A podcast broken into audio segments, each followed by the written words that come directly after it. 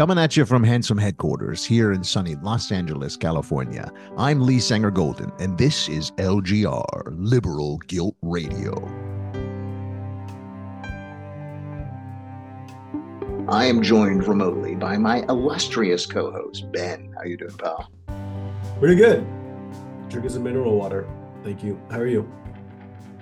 I'm doing well. How is your New Year's uh, resolution of not reading doing?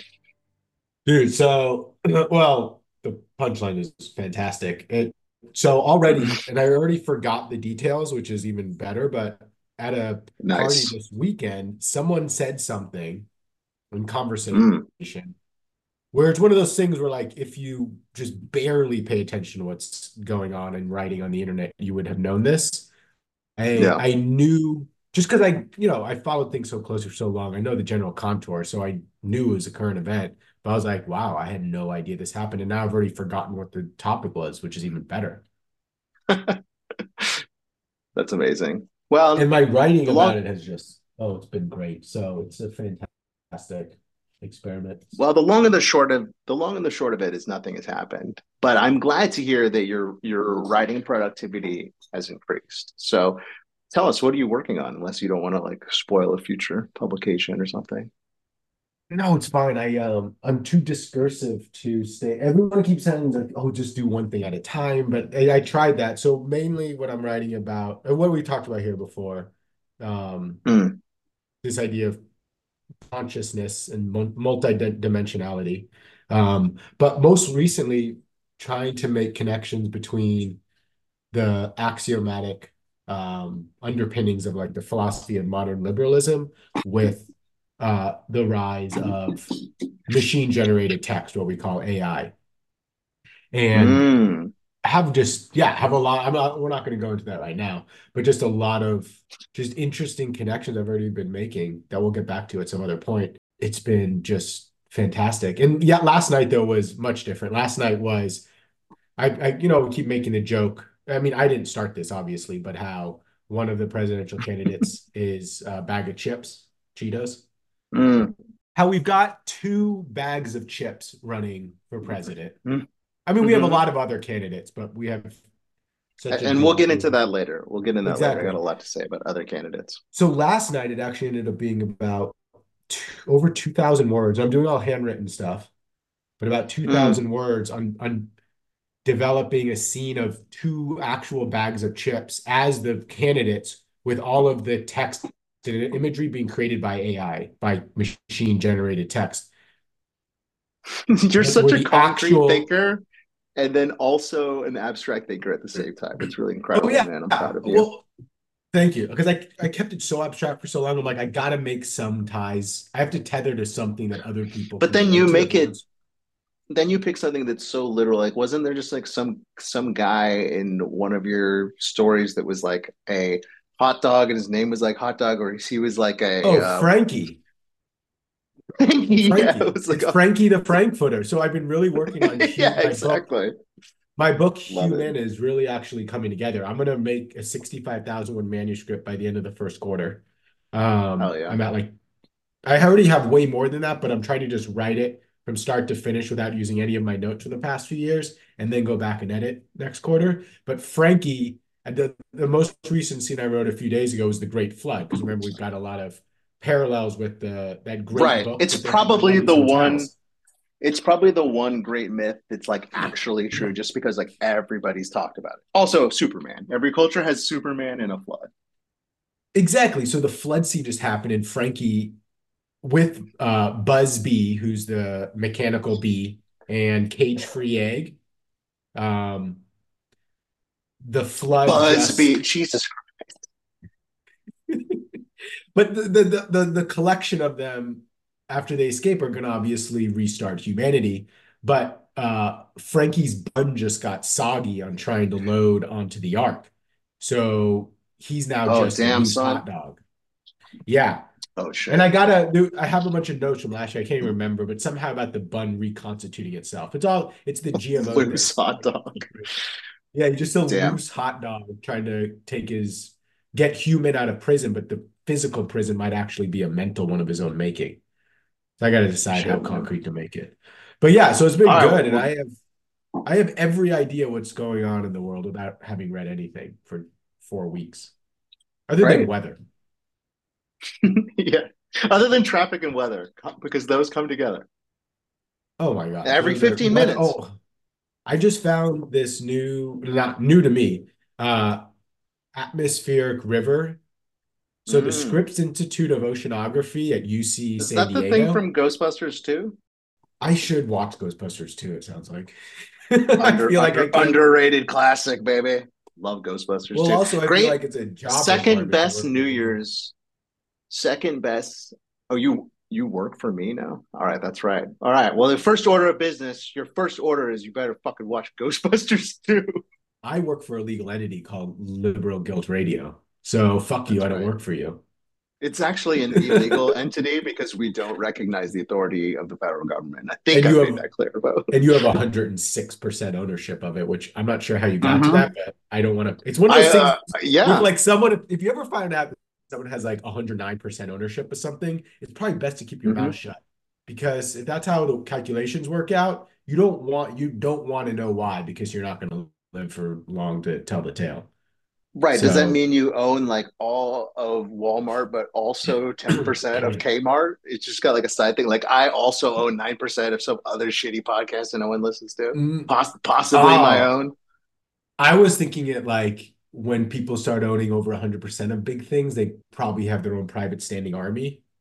Isn't that just fraud? Like, isn't that the pl- wait? Yeah, also, but the higher the plot of the get- producers? That's the plot of Broadway's The Producers. Mel Exactly. That's producers. the best.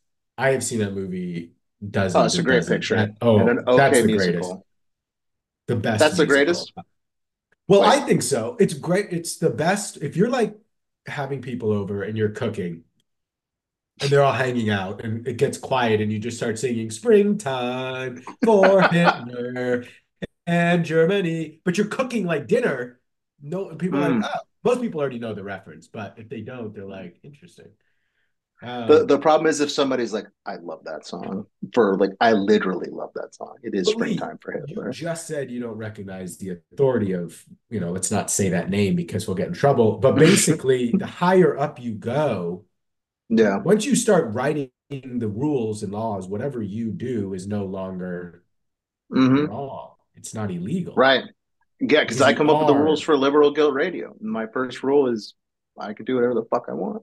That's basically what Trump wants. really a It's like rule. Tr- Trump's like, I want to amend the Constitution, and we're going to put the 69th Amendment. I know we've made that joke before, but anytime we mention an amendment on this show, it'll be Amendment 69. That I can They'll eventually catch up with us. yeah, exactly. Or 420. We can also do 420. It's a great number. We're doing very well in terms of 420, and I think that's the number we're going to use for our amendment. And the amendment says that I could get away with whatever I want. Literally, I could do whatever the fuck I want. That's what he wants. It's it's great. Right? But anyway, I mean, we'll- if you look at all of our presidents, I mean, like you say, like Nixon was the last one to go out with grace. All of them get away with whatever they want. Wait, he resigned in disgrace. How did he go out with grace? Because he actually left. Last, remember last uh That's true. podcast, we were talking about how we've got two bags of chips that probably should have been like, you know what? My time, I'm done. I shouldn't be here. Let someone else do this. Well, Richard Richard Nixon was like a fucked up guy and uh, did a lot of bad things, uh, especially as president. But Nixon did manage to end two very unpopular things. He managed to end the Vietnam War and the political career of Richard Milhous Nixon. Like everyone hated Vietnam and they hated Nixon, and he got rid of both. it's right. impressive. Yeah, he's uh Yeah. to be honest with you, I have done almost no reading as as him and his administration. Most of what I know about him is through you. So Oh, man, that's lot- right? That is bad because it's like you you know he it went from the out- movie Dick with Dan he went out with Grace. Oh my God. So I found this book. Dude, he's honestly "That's like my favorite president, I think, just in terms of like the pure story, the pure like the pure like lesson of it. Like I feel like if we look back and we learn lessons from our presidents, like obviously we learn a great lesson from Abraham Lincoln. You know, he was brave and putting, you know, everything on the line to say, hey, slavery's got to stop. You know, uh, uh, I think uh, FDR, you know, He is uh, uh, uh, he has lots of good lessons to learn from too, the good things he did and the bad things he did. I think you know Nixon. There's good things he did, and more importantly, there's lessons. Like we're far away enough from Nixon that I think we can kind of look back on him as like a tragic figure, not like someone who. And it's easy for us. We didn't live through Watergate, not, not somebody who like is actively harming the country. I mean, the son of a bitch is dead. Yeah, but in terms of giving, he still did harm the country in terms of giving liberals guilt, uh, I one of the last articles I read uh, from a very reputable journalist who's independent, I can't remember his name, back in December, was showing Perez Hilton was putting cum something. on Richard Nixon's face. So no, so just putting all the parallels between how the press and they were focused mainly on Washington Post, New York Times, and a few others how they oh, handled the Watergate versus how they handled both allegations against either Trump or Biden, and how uh, there's at least one outlet for either one, if not more, that instead of actively trying to uh, look into allegations, even if you know it was much more of a cover-up job now than anything by our press, which is the role they've typically played in history. It's just there was this like quote unquote golden age for a few generations when right before we were born. But that doesn't mean that it ever has to come back in our lifetime. But it was just a brilliant piece showing, in their own words, using either headlines and clips, just some parallels between the 70s and today with Nixon mm-hmm. versus either Trump or Biden, and mainly around the Washington Post and New York Times, and just how absolutely abysmal they are, basically just serving as a handmaiden of the government, which it if it's really playing its supposed role it should in a quote unquote liberal society, they should be uh, actively investigating things and telling us things, not being stenographers. So, uh, you know, nothing well, new. Ben, this is why I stopped reading a lot because it's like, well, yeah, I read this whole thing. It was like 15 pages long. I'm like, everything's already really learn anything. Yeah, exactly. Like, okay. So let me ask you back to Nixon. well, quick. well, look, well, yeah, look. Okay, but first of all, get this. It's interesting that you should bring this up because the other day or a few months ago, we were talking about Ben Bradlee, who was the editor of Newsweek and then eventually the Washington Post during all that Watergate stuff. And we were talking about the idea of conspiracy theory, the idea of having a theory about a potential conspiracy and kind of proving it or not.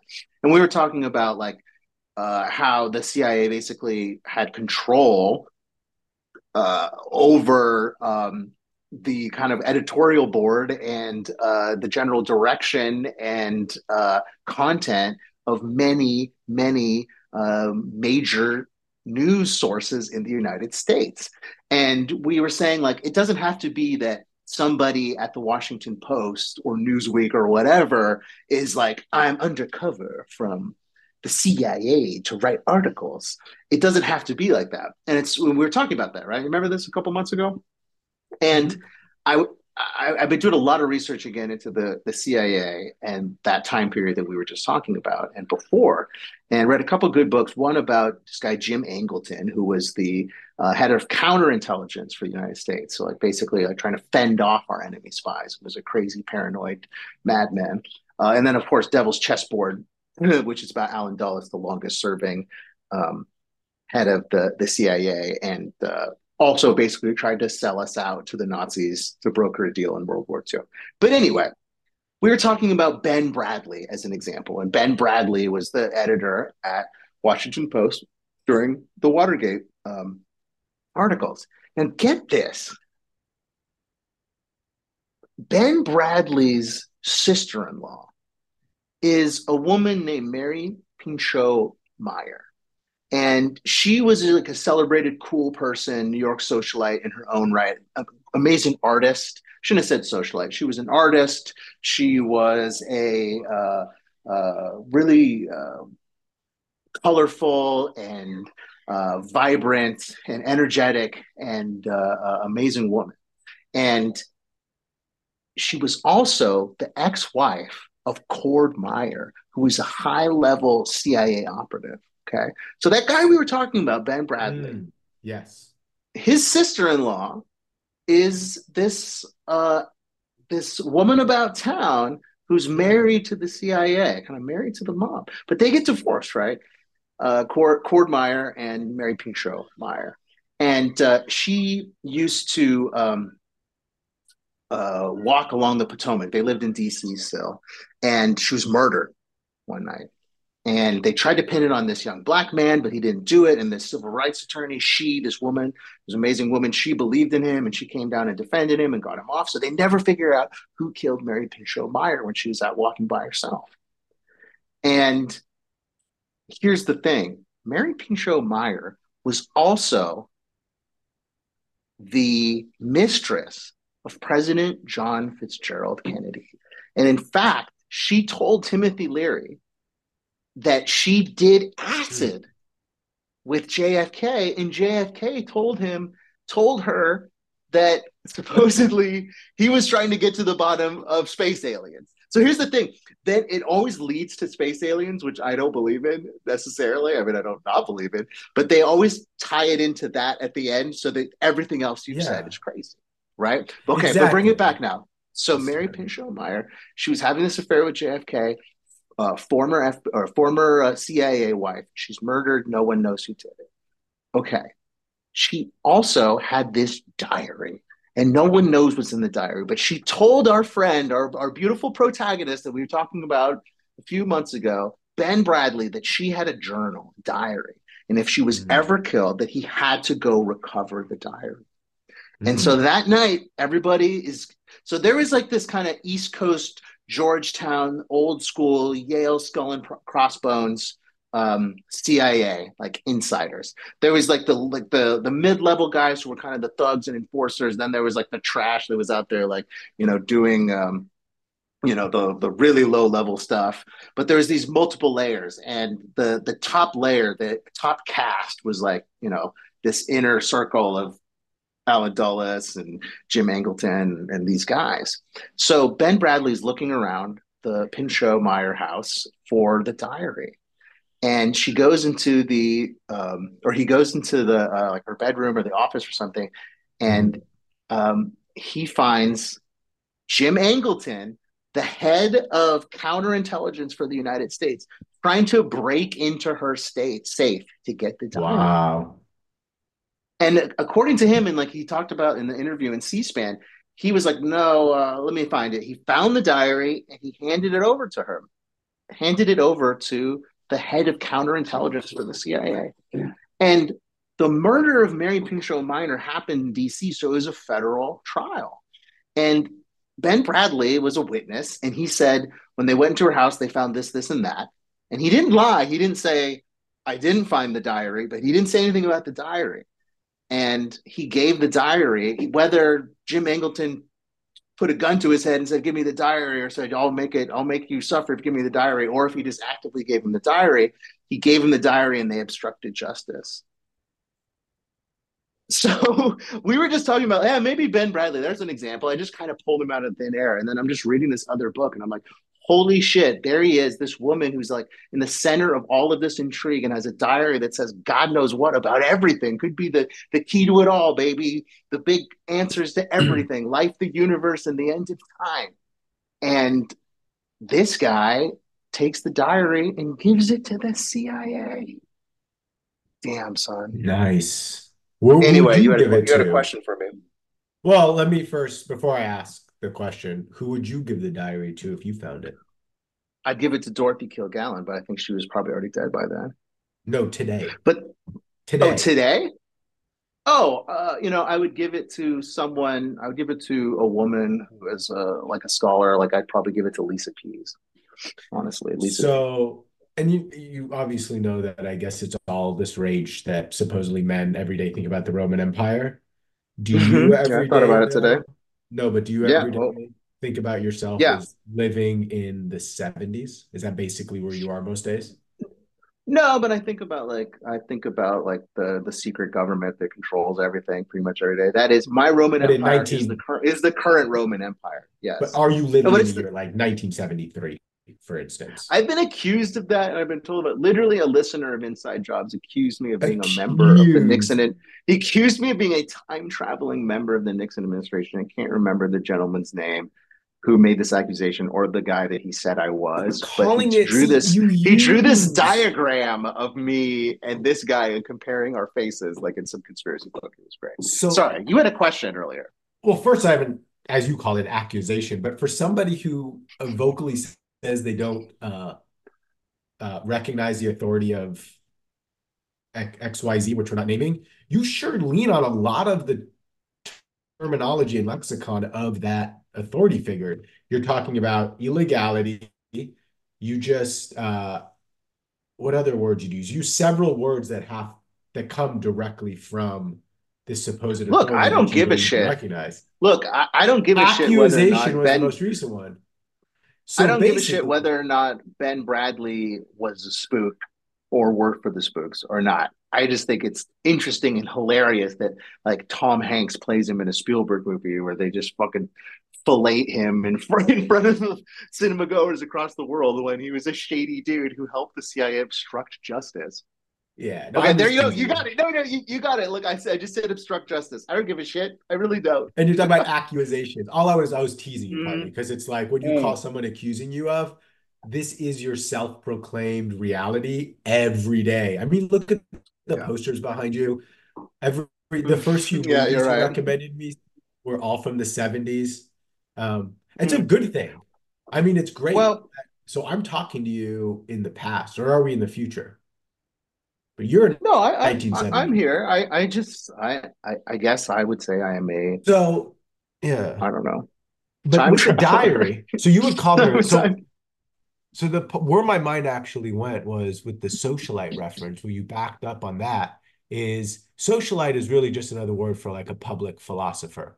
Uh, Mm. it's just In a way, yeah. obviously gendered over hit time, but the image Well, it's a way to make an a important socialite- woman like Mary Pinchot Meyer make an important woman like her look just like a like a nobody, just like a you know.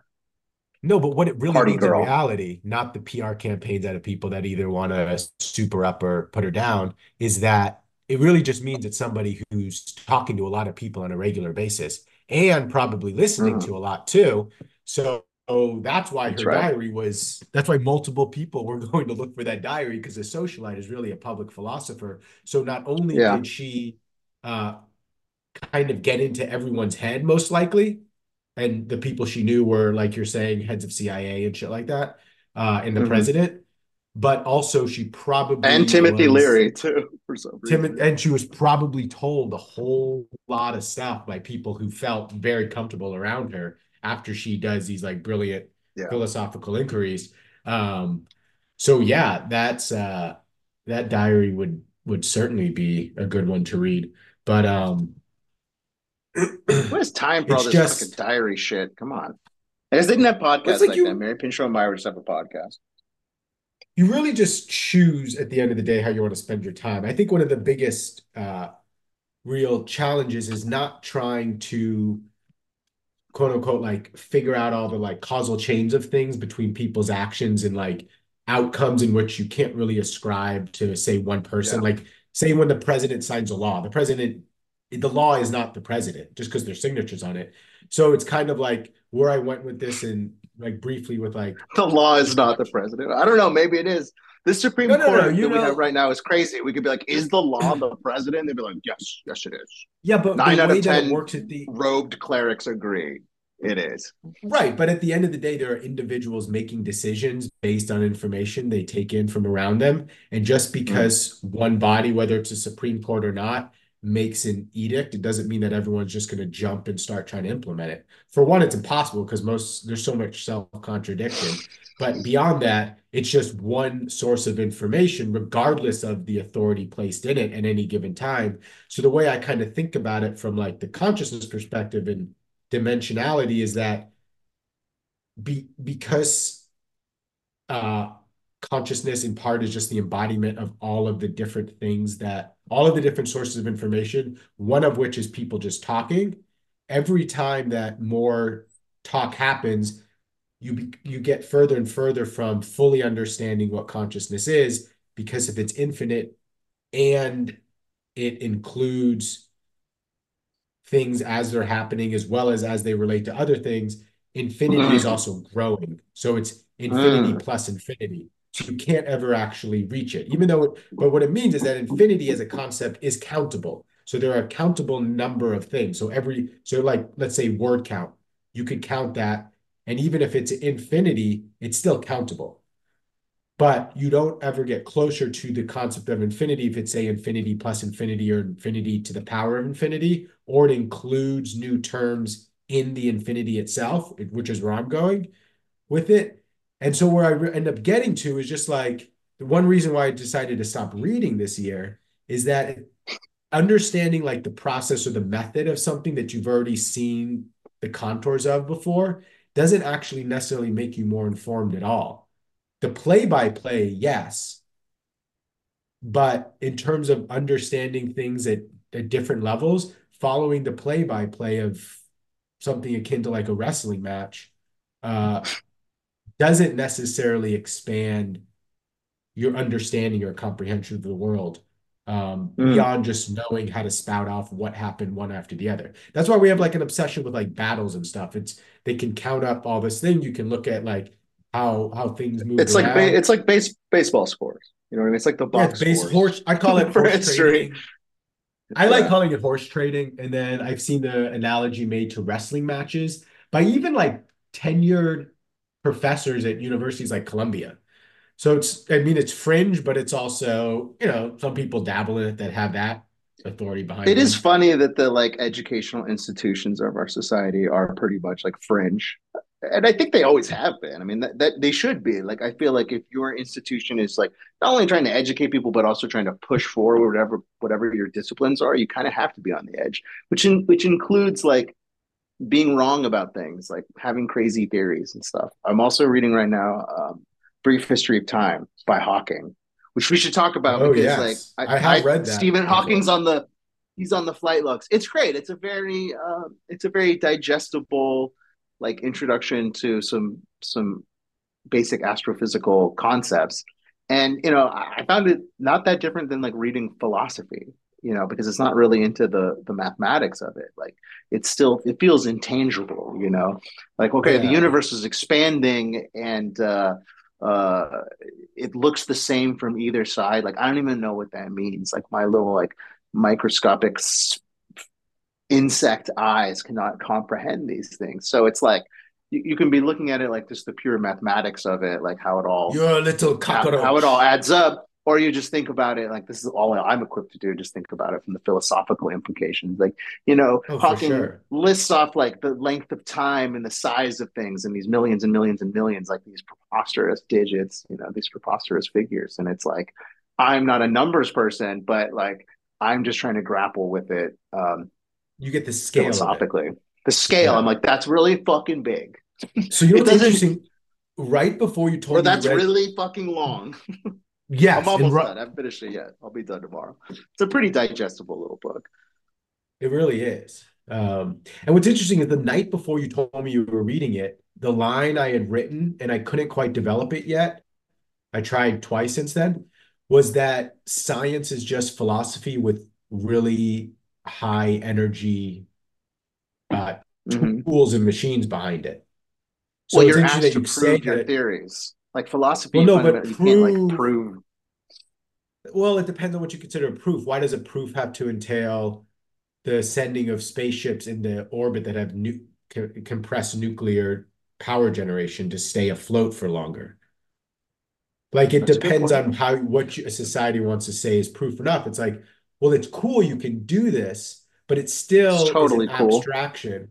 Well, it's also still an abstraction of whatever mm. you're saying you're proving. And so yeah, there's right. limitations to anything we put into words because everything we put into words is an abstraction of whatever it is describing because the thing we're describing are not the words themselves it's some phenomenon and that's mm. part of like he you said he explains the uncertainty principle and one of the key aspects is like you can't both Heisen, know, heisenberg uh, it was many other several people have yeah. been credited with it it's one of those ideas that's been around for a long like, there was the there was the guys before that who were like everything we can document everything and then we can therefore predict everything like i like those guys those pre-heisenberg dudes that were like uh, no nothing is uncertain we can fucking figure out exactly what's going on and from there predict everything Well, that's it's interesting. Yeah.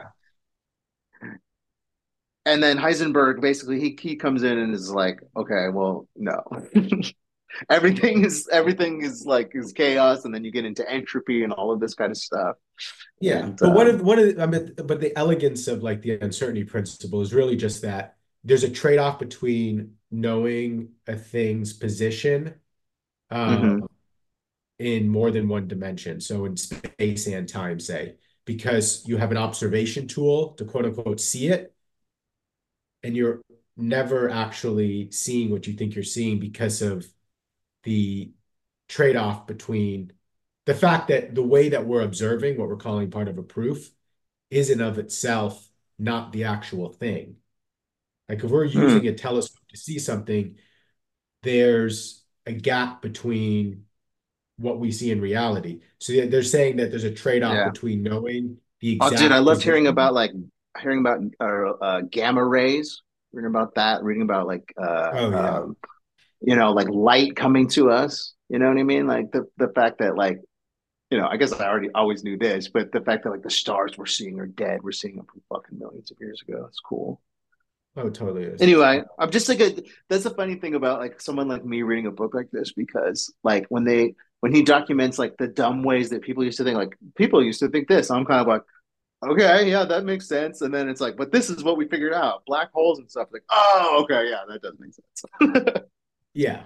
But um, it it's cool how he also goes into he's like Newton, I have Isaac Newton's job. Like there's like they have this book where they all like they all like uh I don't know stencil their dicks in a page for this book for like six thousand years each guy that uh, gets to be the head of uh, whatever science school Hawking went to in England, Cambridge or some shit.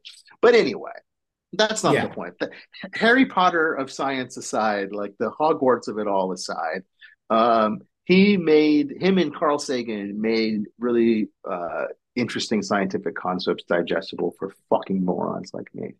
And they God bless did. him for it. Yeah, but he might be on the flight logs. So now we're back. But he's also the only like critique I have. I mean, this was just not him. Obviously, it's anyone who mm. sees themselves as recreating some part of their culture. In this case, it's you know astrophysics and things like that, and yeah. the world around us.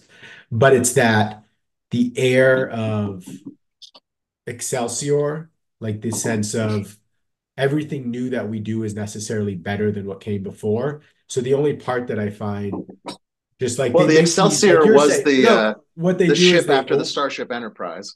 Right, but they over one way they do it is they oversimplify whatever happened in the past in this very right. uh, either implicit or explicit dis- dismissal of it to make whatever now seems like oh our black holes it's like before like you said dumb ways it's it's like it's certainly different and a lot of it's novel in sense of what can be quote unquote seen from say mm-hmm. a screen on yeah. earth that's happening out there supposedly um right but it's it's less so is description of all these concepts is amazing. I remember reading that a long time ago and then coming back to it. It's just that that um that that hubris of the sense that no matter what we're doing now, even for all its flaws, is necessarily better than what came before. And this okay, critic of, of, modern and this critic of modern liberalism I'm reading, uh Denoon Cumming, who I say is one of my only books this year. I haven't picked it up since the last one. I needed a break. But one of his like central tenets of uh, modern liberalism, which he's saying is starting with the son of Mill, so J.S. Mill. Uh, one of the, I mean, he spends pages and pages describing this, so I don't want to go into that much now, but it's basically that this idea of continual progress, that by that each that history it, far in advance is less relevant to now because things are changing and progressing so quickly. And it became one way of also more easily recreating whatever that um, mythos is that ethos is whether you call it a politics or a philosophy or a religion or whatever. It always has some aspects of all of those things from like an anthropological standpoint.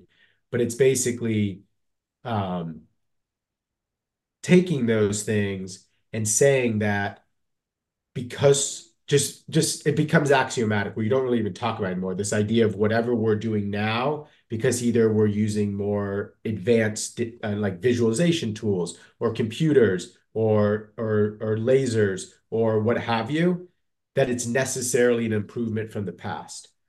Even mm. if hmm. it has limitations and it causes pollution, all that, it just has become, and this was his observation in 73 when he wrote this book, which he spent 15 Damn. years writing. it So it's really and like reading this and knowing it was written in the 70s, but you know, the idea that intergenerational change obviously takes generations. And we're now like three or four generations into this guy's uh, kind of view of how, from like a descriptive standpoint, modern liberalism has taken shape, starting with Mill, but then also going back to Cicero and and other Greeks and, and Romans and others. So staying in like the quote unquote Great West but showing how not only were the things they were saying were new, like including J.S. Mill in 19th century, that Machiavelli and others had done that same thing before, but there's written evidence because the, the stuff still exists of what they're saying being new, existing in either the Greeks or whatever came mm-hmm. before then. So part of it is kind of like that PR campaign. And one of the great ways of having a very good PR campaign, PR campaign over time is that certain things just become axiomatic. You don't talk about them anymore. And one of those things is this idea of progress. So like someone like Stephen Hawking gets you and me and others to just kind of think what they used to do was dumb, as you said, or like backwards or primitive or whatever. Oh no, those people who came no, up with that were those people came up that back in the day were smart. I'm dumb.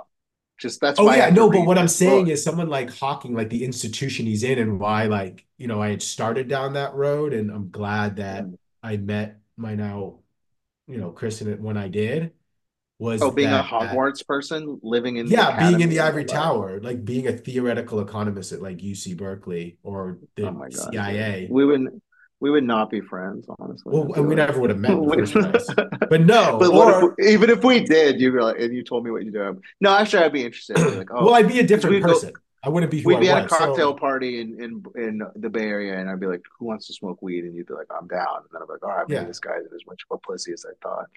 Yeah, like my two, the two, two of the writers i've most recently read more about their personal life: Susan Sontag and um, Ray oh, Bradbury. Oh, yeah neither oh, both of them love them titans both, but both titans. of them had a reputation of not wanting to speak at universities publicly. Both of them were finally gave into an invitation and just excoriated the entire university system in the relationship with like being a student. And how oh, it's yeah. a big waste of time. And we're never invited back but it just because i was thinking i was like i'm just far too love it. anti-authority authority and it's been like that since i was born. I know but i love learning so i was like no, I, I do, and there's so many so much, ways. Like school sucks so hard. Well, it's this do, hegemony of knowledge, is really, but it's this hegemony. It creates the hierarchy of what's considered. So what do we do? Be. Uh, do we just like read, try to read and do as much as possible? Because that's like what school's talk. supposed to yeah, be. You go is supposed to be like a nice little pod for everybody to like read and learn, you know, read and right, try things even, out or whatever. But we got all the these 70s. California content standards and stuff where it's like you have to do X, Y, Z, you know, because yeah. then they have to test this test so they can pass that test, so they can pass this test, so they can get in a bunch of debt and not have fucking jobs and then complain about yeah. it on TikTok.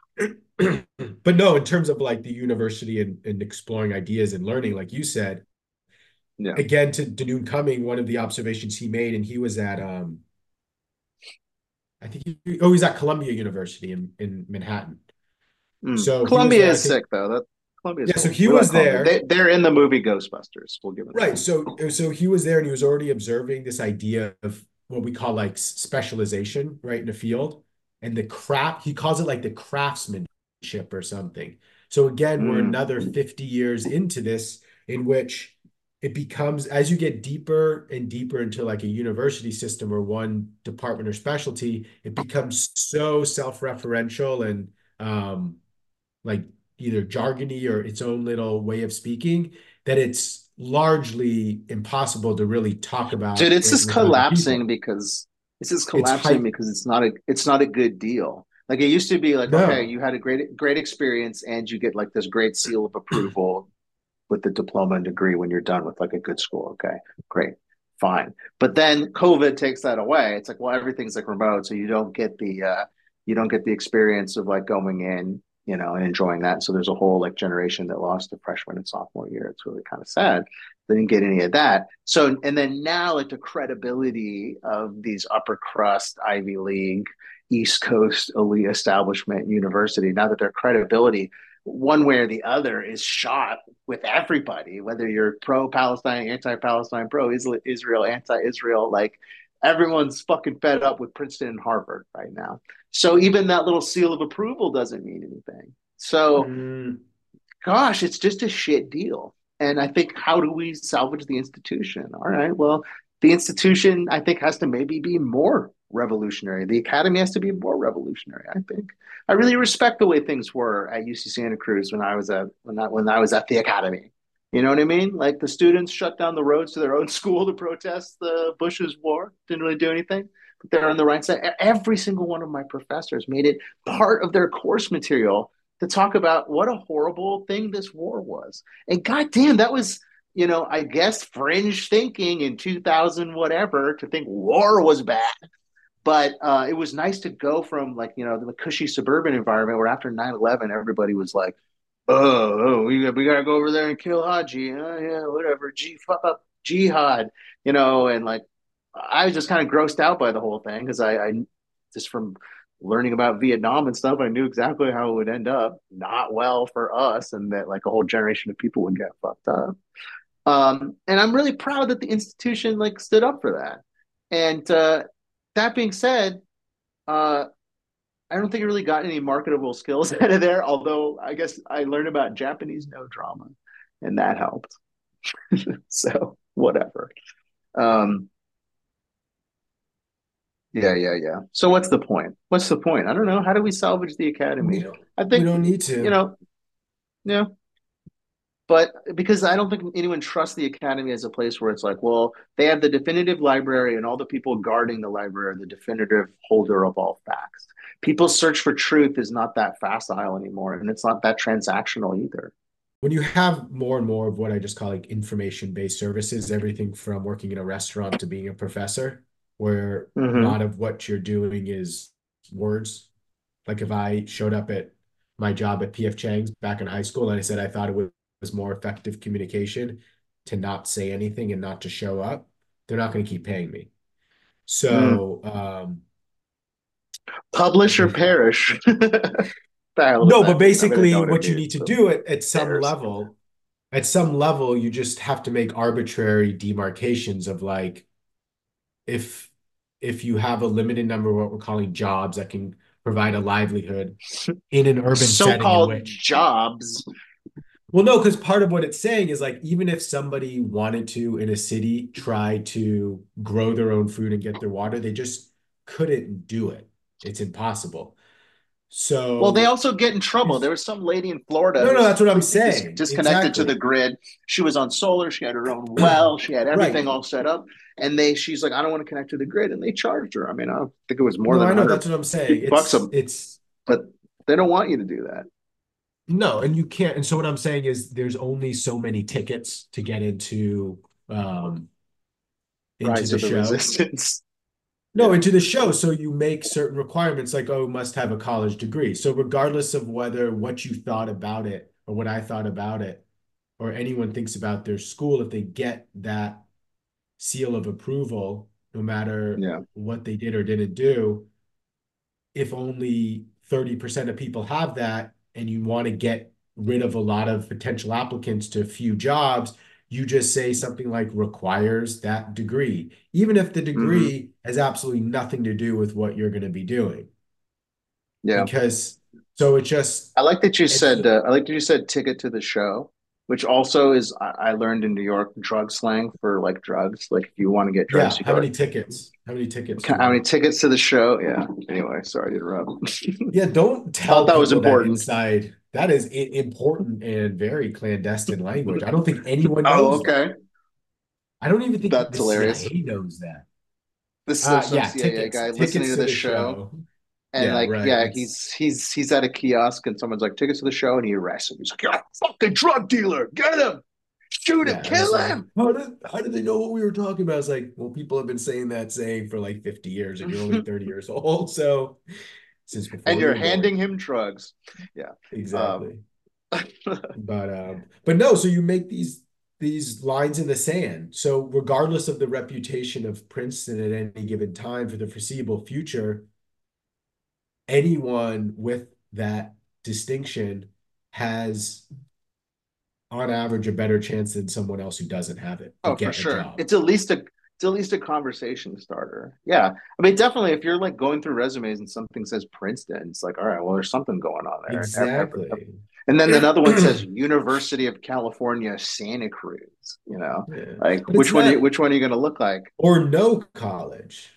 Like that's where Or it becomes up, difficult. upright upright citizens brigade, improv 101 and 201. Yeah, you're like interesting. They're like, Um, we don't we don't need any shenanigans around here. Don't call the stand-up comedian. That's right. Like the hard All ass right, well let's um oh yeah. So uh should we talk uh should we talk third party candidates? Uh, I mean, I've already told you I'm voting for you. I don't care whether you like it or not. Nice. I'm Nice. I'm voting in. for my I'm voting for my, I'm voting for my dad. Oh, cool. So we'll each get so two Goldens. We'll get So my dad my dad and I are gonna like we're gonna have to we'll debate. Him and I will debate. Who neither of us will be president, but one of us will get more votes. So so far each one of them each it's 50-50. There's two people that are gonna vote for either me or him, and it's tied. Um, maybe I can get him to vote for me. I thought that's what he's gonna right. do. That's a that's a wonderful idea. I, I, I don't know. Well, I got cornered at a child's birthday party by uh, somebody who's like kind of demanded to know who I vote would vote for, and uh, I, and they asked me like, "Are you going to vote?" And I said, "Yeah, of course I'm going to vote. I've been voting every single election since I got to vote against that warmonger son of a bitch, George W. Bush, and whenever that was, 2004." And then I said, "I'm exactly who should vote. I'm very informed." That's you were so proud of yourself the first time you said that. You're like, yes, I'm 21 and look at me Hell say yeah. things. I'm exactly who should be voting.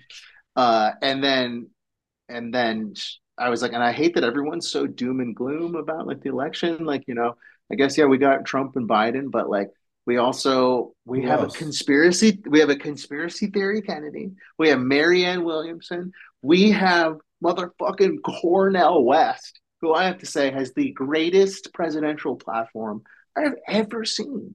It is a like liberal, not liberal, progressive, like left wing, like hard left platform. It's fucking beautiful, and I want to vote for that.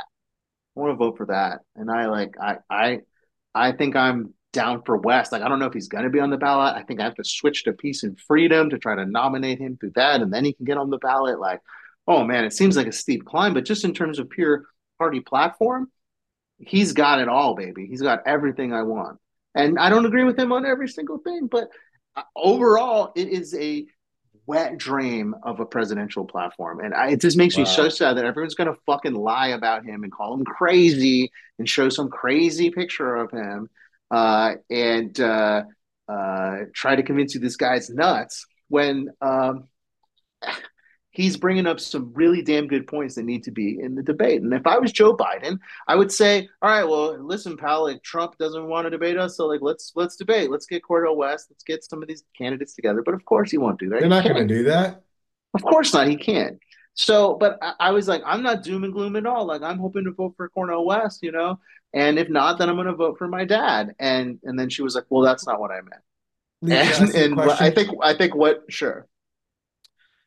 Would you give up your right to vote if the election, if the selection process was say ev all of them had to have a live debate for three and a half hours, Mhm. and there was a Shark Tank yeah, drop. Each of them yes. was put Yeah, in. of course. They were all put into Oh, a dude, I, I at the same time. I'm down for any type of gladiatorial combat for sure. Trump, I didn't say think, would win, combat. I didn't like look at where your mind went, you Roman-esque man. I just said they're put into the tank. I didn't say where they're fighting. But yeah, I've so seen you give up your Thunderball. I know what's vote? up. Yeah, sure.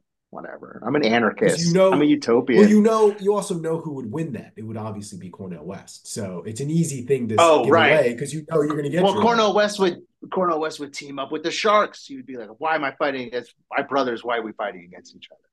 We should team up and eat these eat these fucking white people." No, and be, uh, they would do no, because he's seen as the armchair philosopher. He would still be sitting back while the other ones are. Oh no, yeah, I bet shark, he could fuck shit talking up. about. I bet the, I bet Cornel Yeah. West has a katana. He's he has a katana for sure, and he'll bring Yeah. it to the debate. Anyway, no, he's he's just got a great fucking platform. And so anyway, the person who asked me was like, "Well, that's not what I mean." And then I was I realized she just meant like, "Are you voting for Joe Biden?" And I said, "Oh, do you mean will I vote for who you tell me to vote for?" No, absolutely not, ever. But I keep having this conversation where people are like, "Well, unless you vote for Joe Biden, you don't believe in democracy," which is like the most undemocratic thing. You know, people are like, "Oh, you know, don't you want, you know, Yeah. don't you want to save democracy? In order to save democracy, you better do what I so you know what's interesting? The Are you kidding me? If that's true, then democracy doesn't exist. This is just a um, uh, what's it called? A participatory kleptocracy. It's not a participatory democracy. You get to play this fucking pageant of voting for these windbags of candidates, uh, and it doesn't matter who we shuffle in and out. Fundamentally, if you're kind of part of the elite and not uh, an immigrant or somebody who looks like an immigrant. Um, but uh, fundamentally, it's a dog and pony show to vote in a general election in California for president.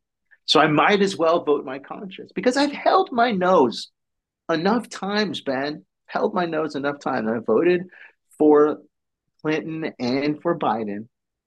You know, I was talked into it, and you know what? I'm glad for. I, I, was- I was proud to vote for the first woman uh, candidate. I thought that was really cool, and I wanted that to happen. Uh, I, I'm glad that uh, Biden stopped the war in Afghanistan and uh, or pulled out of Afghanistan at least, uh, and uh, and pardoned Abraham Bolden. I think he said he was going to be a healer, and those seem to be a couple of things that I think are are positive. And I think he's floundering now, and he's going to lose the election because he doesn't know, doesn't have, he doesn't believe in anything when it comes to the Middle East. So like he he's not going to give Bibi the keys to do whatever he wants, but he's also not going to fully chant from the river to the sea, right? And the Democratic Party is about to implode just like they did in 68 due to Vietnam. I think it's avoidable. It's not inevitable like it was in 68, but it's fucking bleak. That being said, let's look at something like so the way the polling is looking right now when you throw in someone like RFK Jr. The polling is looking like uh, it's helping Trump. From the minimal amount of polling we see on this, just a couple of polls that have a third party with Trump and Biden in there. Biden is not doing well. Because like what I was hoping is like for something kind of, you know, 1996-ish, or I'm sorry, 1992-ish. Because I think Ross Perot is like a great example of somebody who like them being part of the election, I think was good for the whole thing. You know, they didn't he didn't get any electoral votes, but he got 20% of the vote. That's unprecedented in our time. It's crazy. And you know, it's it's debated whether or not it really did sway the election to Clinton, but I think it certainly had an effect. Um, and I think it was good for democracy. And I know he is like the I was saying, oh, you know, Ross Perot is like the butt of a lot of jokes, or I said he's a, you know he's a lot of jokes, and my dad said well he's the butt of a lot of jokes, and and I said yeah the joke's on us though, you know because he like these people who are third party candidates, we make them out to be fucking nut jobs. Okay, so the Steve Jobs when he was kicked off kicked out of Apple, he started this company called Next, and Next was a failure. But Next got uh, had developed this amazing operating system, and that operating system was later what became OS X. So when Apple bought out Next, they bought this operating system, and it's the same operating system kernel that I'm using right now. And uh, it was a pretty revolutionary operating system, right? And um, the guy Next would not have happened. Next computers would not have happened, and all these browsers were on, or I'm sorry, all these uh, operating systems were all on, would not uh, exist in their current form had it not been for Ross Perot. So Ross Perot is this guy, like, yeah, he's a joke, he's a weirdo, whatever. But you know what? He had, I think, an interesting impact on an election that made it different than other years, and eventually it went against the candidate that I hated, which was, you know, I was too young to remember to know what was going on, but I remember it. And um, you know, looking back at what a scumbag uh, Bush was and all the things that he was involved with, uh, I think it was good for the country what happened in that election in general. And then, uh, as my dad would say, Clinton just jizzed away all that opportunity. So yeah, it's true. Unfortunately, it doesn't look like it would. I think it would hurt the Democrats. It could be because we're the or we're they're the incumbent this time, just like uh, just like uh, the Republicans were in '92. So I think the third party is going to hurt them. Now that yeah. being said, See, go ahead. Oh, just one, just one quick thought on that last, like the just the, the idea that each party is an entity unto itself, so it wants to recreate itself and the amount of just like hyperventilating there is over trying to blame this or that for swaying the way mm-hmm. something turned out, which it's, yeah. I'm not saying stuff doesn't have an impact on each other, but almost completely mum and mute when it comes to what did you do yourself to bring you to where you got right. To? It's That's never right. about and anything. Anytime I'll take the blame, whatever. It's just it's just ridiculous because the whole contrivance of it, from like a philosophical standpoint, it's just all flabbergasting and fucking bloviating. Um, what we call either discourse or debate or like law and all this kind of stuff. It's you know the words might sound a little prettier in one or than than the other, but at the end of the day, it's just a bunch of hyperventilating over about like super nuanced shit because yeah. no one does what I just call generally working with your hands. Everything from childcare, actually doing it, not hiring it out, to tending to the earth and either growing mm-hmm. food or working with the soil. Since so many of us, it's like very difficult to even find it to do. Mm-hmm. It just it engenders this now what we're seeing, what I'm just calling like the we're just so many people, everything that is their day is information, either verbal or written or visual in some way, but no tactile knowledge is gained. You're not working with your hands at all, ever. Mm-hmm. And I think that so one of the things I was trying to develop was like under what setting would the idea of modern liberalism actually function as it was thought like it could? And one of the things I realized is like this idea that we always ascribe to like the yin and yang. The yin is the is this, you know, the philosophy of knowledge, but the yang is having to do work with your hands where a lot of days either you're too tired to talk in the first place or you need to talk about something actually going on whether it's you know a, a landslide or this or that or just crops where if you don't have that balance and you can go too much too many people for too long can be focused on just the talk side of it, mm-hmm. it or just the word side of it words in either talk or text or, or or some visual it creates a lot of why we, you know, sit here and babble on about it on Liberal Goat Radio because it's absolutely fascinating to see. Oh, we don't babble, we don't babble on, we ramble on. Oh, ramble. Excuse me. The 70s once again rearing their head. 70s. Ramble on. You're right. Ramble on. All right, Creedence. Um, but it's true. It's like, you know, it's not in and of itself a terrible idea. It's just mm-hmm at some point when you get in my mind too either specialize into something for too long or too many people can kind of not do the things that bodies do on this planet for too long it just creates all these weird disturbances that we see and so well, like, we create a drone we create a drone class like in the bees you know like just the bed drones just like sitting around lounging like they technically have some purpose in the society but for what you know what i mean but even just to keep it about, going keep what going Right. And then the big, the you know, like I was thinking like the the equivalent of the Luddites when it came to machines at factories. no, the equivalent of the Luddites today would be people whose livelihood is words. So that's everything from like professors to consultants to people in different business things and administration uh, and yeah. writer and and so but with the academics in particular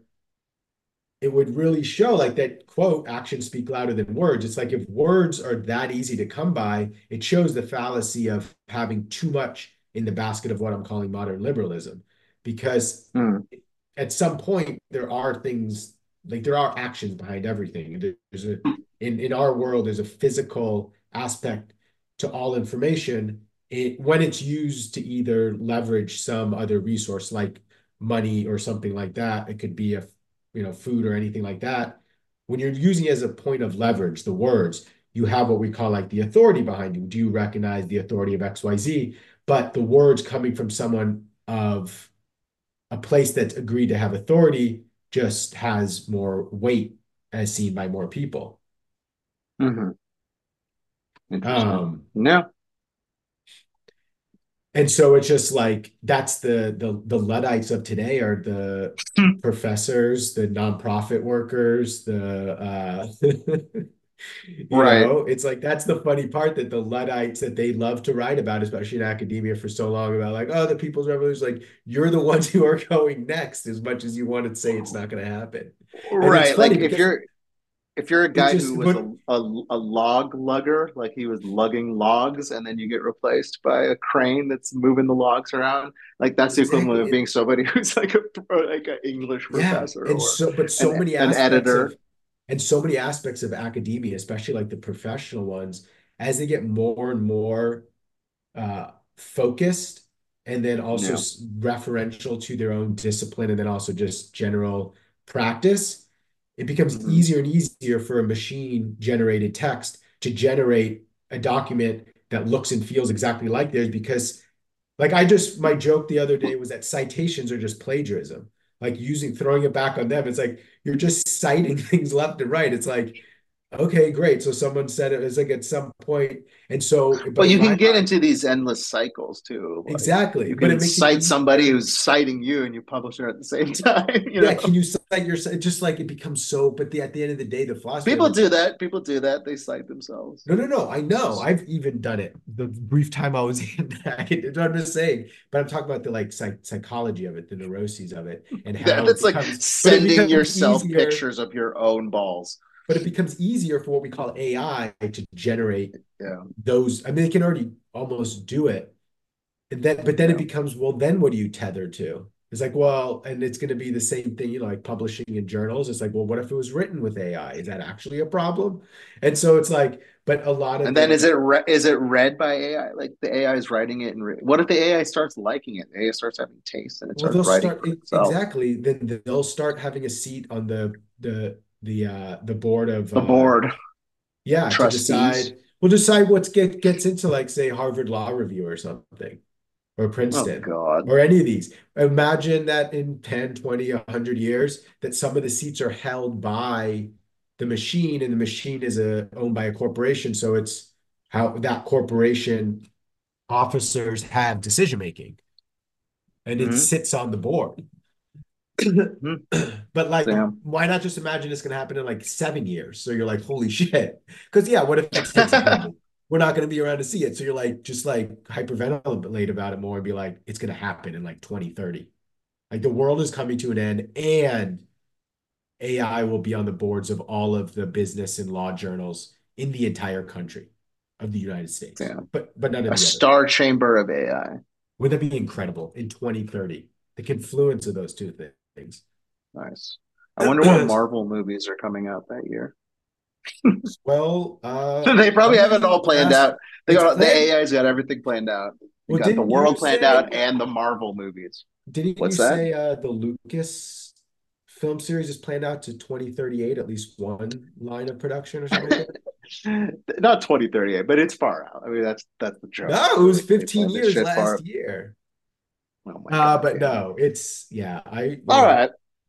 Oh, you want to hear some horrible li- neoliberal shit? So I'm teaching my son. Uh, I'm teaching my son how to how to make money. So I'm going to make money this week.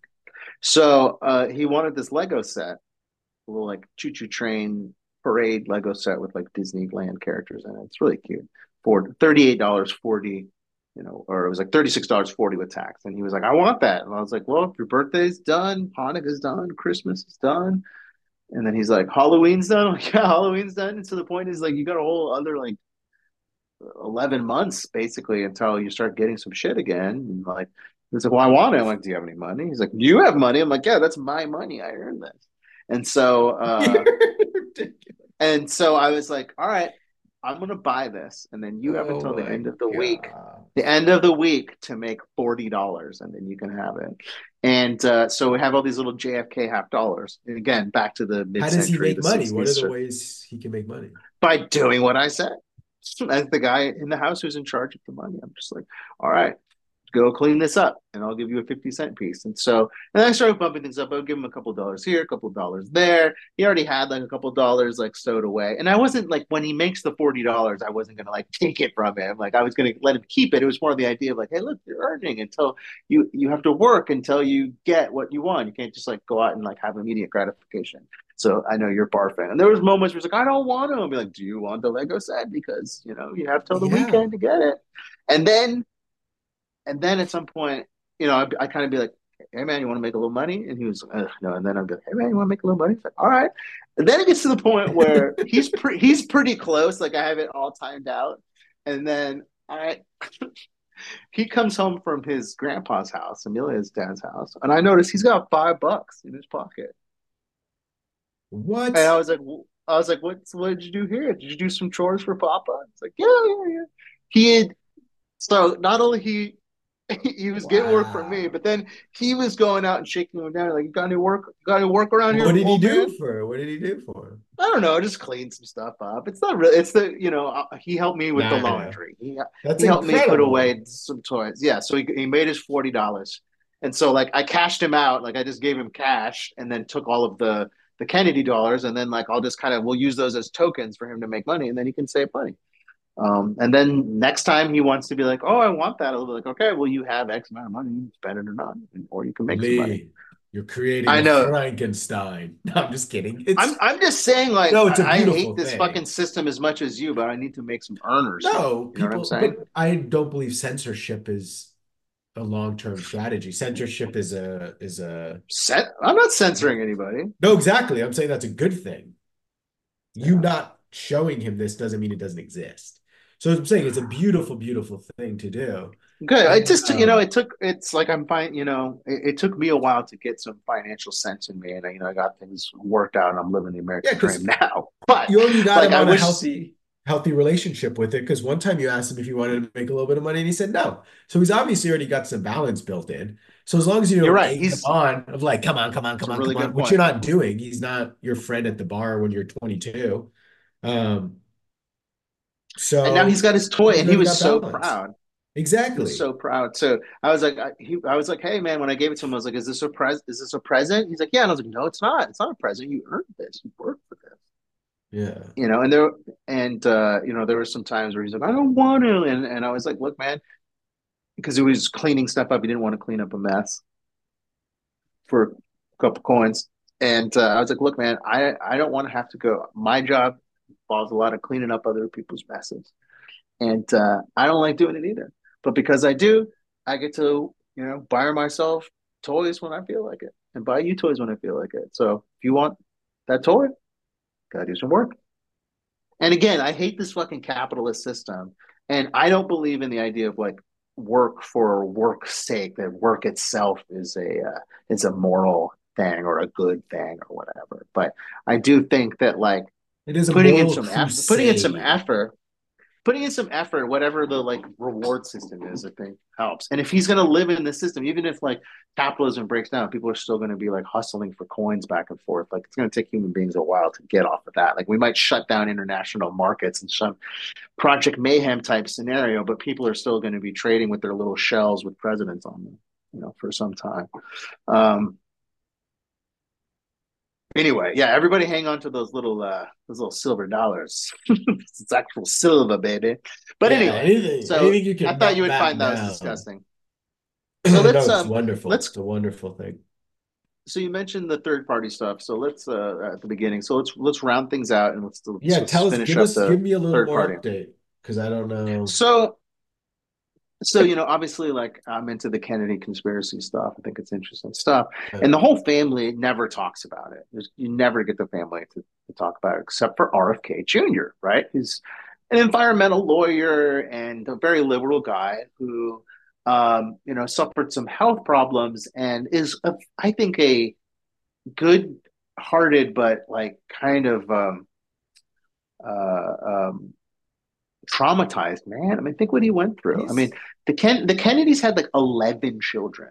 Robert and Ethel Kennedy, I think ten or eleven children, double digit children at Hickory Hill, and uh, you know, wow. being the namesake of that, and like all of that stuff, and then you know, getting sick and having his, um, you know, his uh, uh, physical condition that makes him sort of speak in a in a labored way that like a lot of people who just look at a thing of the president being someone on TV might be like, oh, well, he talks weird or whatever, you know. Um, but you know, he's he was an environmental lawyer and believes in all these liberal causes and stuff. But he also has said lots of like anti-vax stuff. Not so good. He himself is vaccinated and like I think vaccinated his own his own family. And like I said, he's a traumatized person. I mean, he's a literal orphan of Camelot, right? And uh, you know, and then you know, there's this whole family curse, and like he doesn't even get to get shot like the other guys. He has to, you know, get sick, and you know, he has to have some conspiracy to blame it on. So blame it on the, uh, blame it on the um, the vaccines. Like for everyone i'm like that is like horrible health policy and disqualifying. I'm like yeah it is disqualifying health policy but also like he's like a broken kennedy and it's like a beautiful thing that we have this on display right now and i want everyone to appreciate that. And also he is making really important points. So i do feel like the vaccine thing is disqualifying as a candidate. But I also feel like Joe Biden's support of the war in Iraq, raising Lee. his hand to vote for that war, was disqualifying, same as Hillary Clinton. Lee, so, and, ever... and the question is, would you rather have Robert F. Kennedy, who cares about the environment and anti-surveillance, eh, and also said something about vaccines, or Donald Trump? Like, who are you going to choose? Donald right? Trump. It would. no, question? no. No, I'm just saying, like, if people think of it that way and everyone's thinking about the lesser of two evils, like, okay, how much more or less evil is Robert F. Kennedy?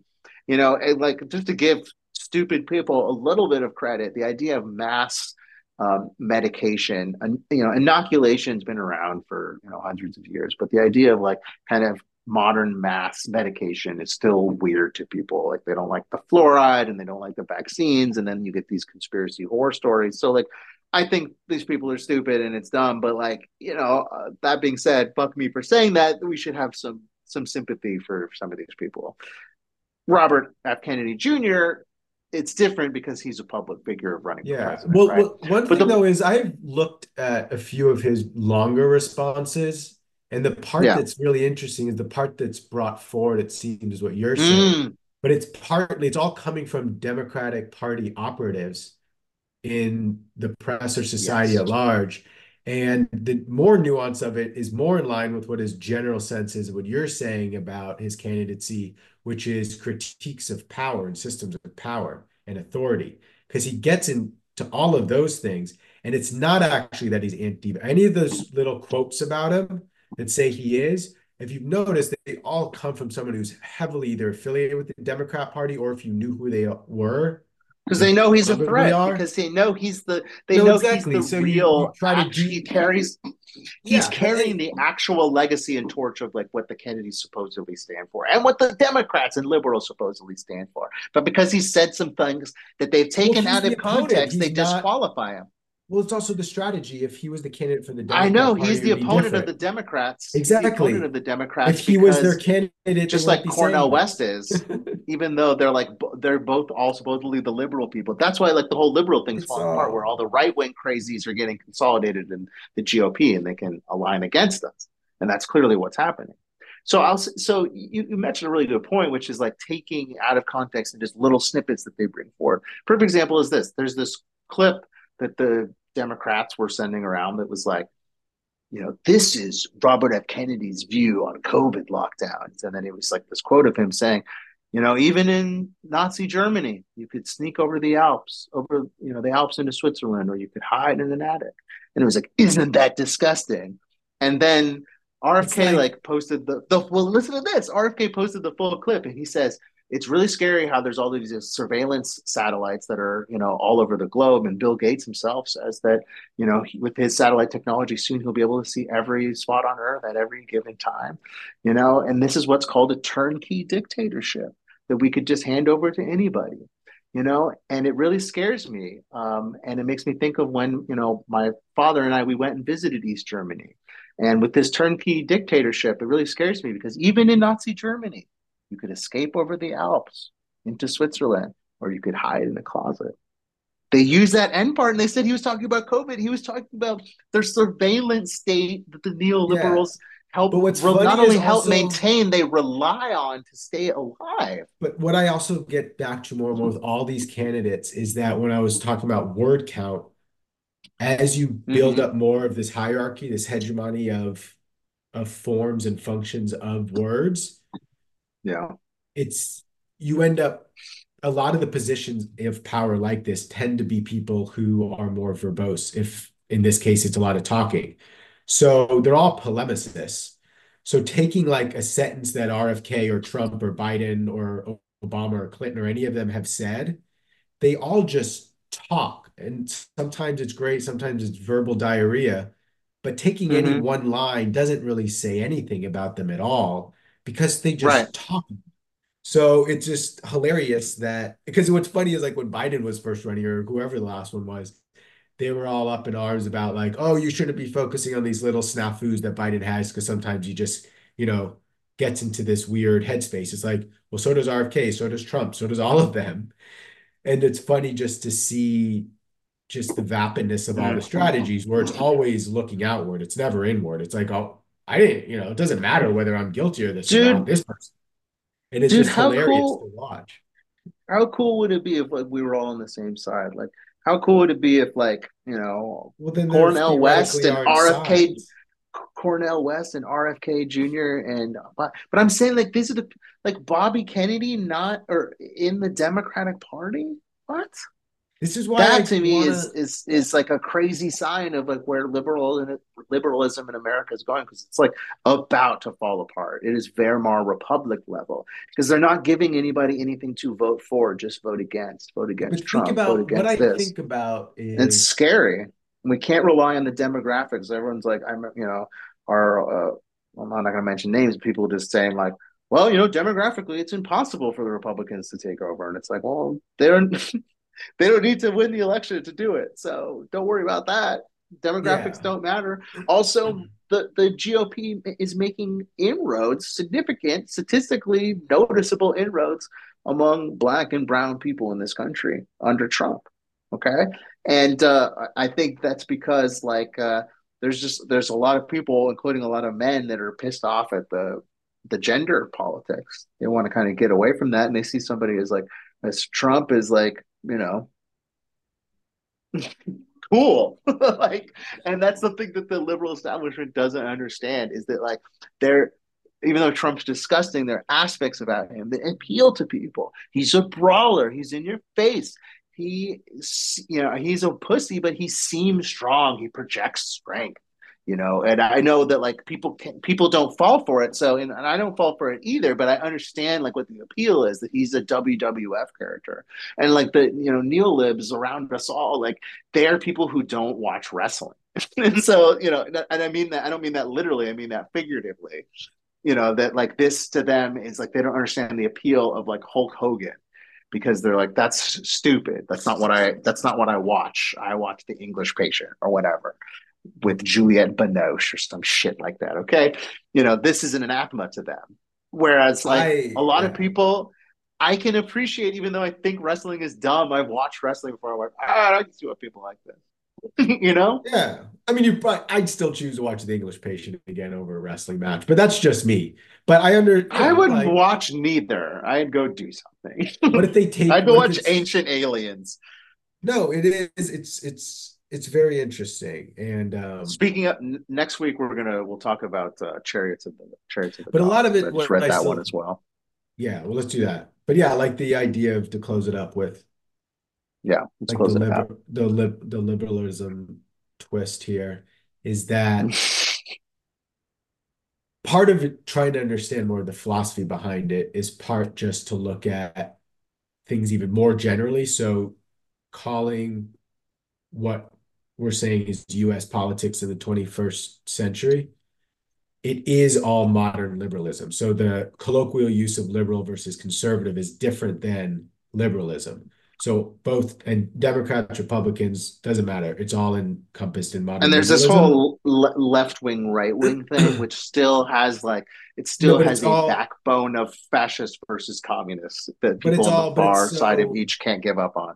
Yeah, but it's so focused on the beliefs, the thoughts, yeah. and less on at the end of the day what's being actually done. Because at some degree, conceptions of government then and now have included doing things in the material world.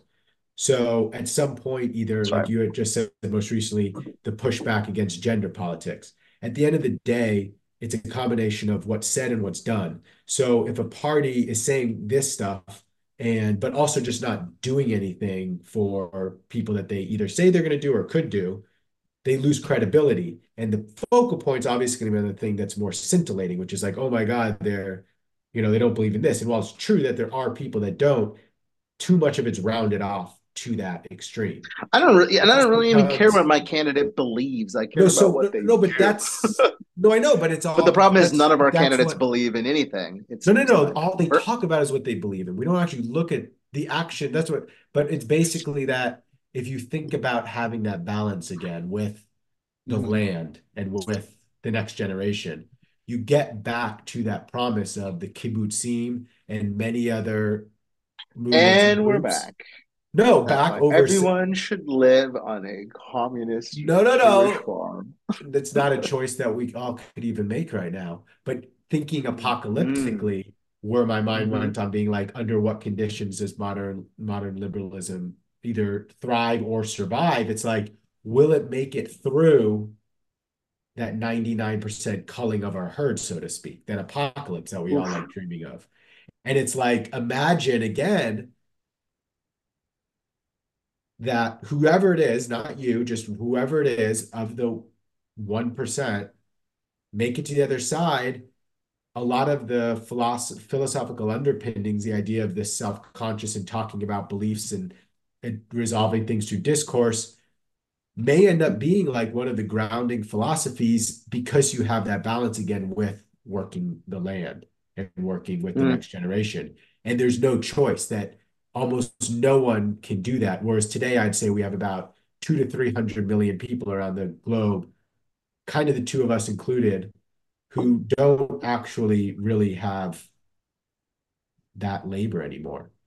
And yeah. so I mean, I agree with liberalism. you. Like, so right now this, it's dead. It's the most. This is more of an anthropological thing too, but I oh, agree yeah, with you fundamentally just, that we should still just be like Planet of the Apes tribesmen. I'm not saying what we should be. It's just eventually things happen, and would it be ten years or two trillion? I don't know. But, we seem to be willing it into existence. You know, we I mean? want to think and, we are, and whether we are or aren't, we will never know.